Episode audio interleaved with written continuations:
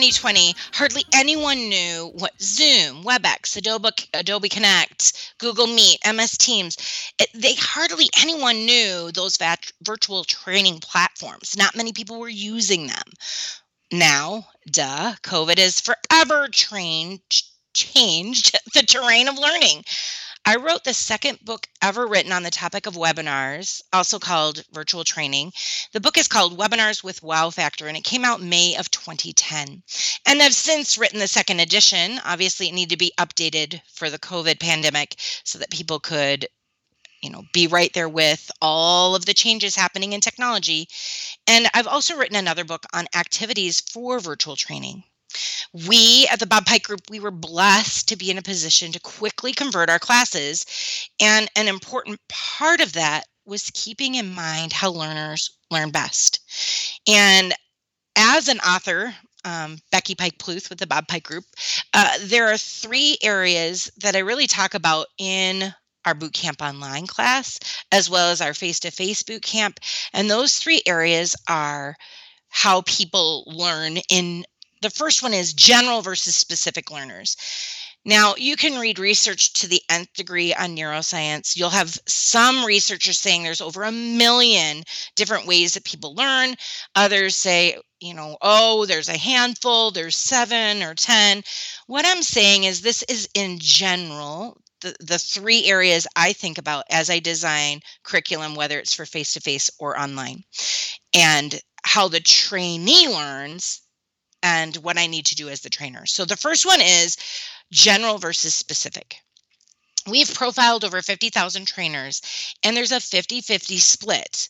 We develop activities that are specific, but provide choices so that it appeals to both styles. So let me give you an example.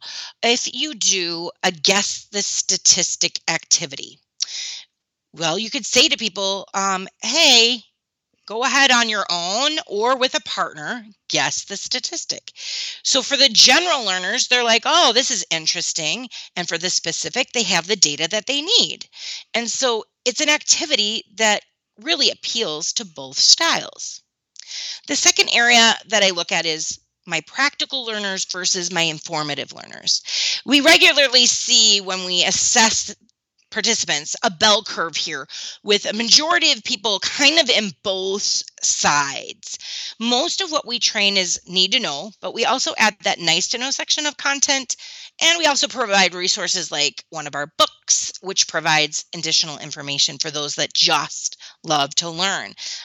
That would be called my husband, Brad. He loves to learn. In fact, this last week he ordered two books and he's like, Have they come yet? Have they come yet? He's asked me six times. I'm like, dude, no, I haven't seen them. What are the names of them? I'm like, I didn't see Amazon. He's like, but it says it says it was delivered. I'm like, go check with the neighbor. He is an informative learner. So having those extra tools during the class can really help those learners. And one of the things that I always say is don't be afraid virtually to provide time for participants to explore on their own. Just as you would do in class. You give people 10 minutes in class to explore be okay with letting people online also take that time to explore. The general and, and practical people will find things that they can use immediately, while the informative learner is going to just maybe take a little more time with a section of content and say to themselves, Ooh, I'm going to read more about this tonight. The final area is participative versus reflective. This area is the most skewed.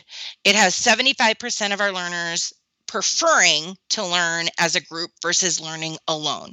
The most successful classes, either virtual or face to face, allows for peers to interact together. That means pairs, triads, small groups, even a large group discussion. That creates opportunities for participation. But don't forget, 25% of your learners are reflective in nature. So we also want to make sure we have opportunities for people to work on their own. Uh, I like to give people project time, and anytime that I give the group, whether it's virtual or face to face, I always say you can work alone or together. It's your choice. And giving them that choice, those that want to work alone have the freedom to say, yep, I'm going to work on my own. I'm going to get done faster, quicker. I'm going to move further, whatever it is for them. It, it gives them permission to do that. So, as you look at your next class that you're training, really keep in mind those three things general learners versus specific, practical versus informative, participative versus reflective.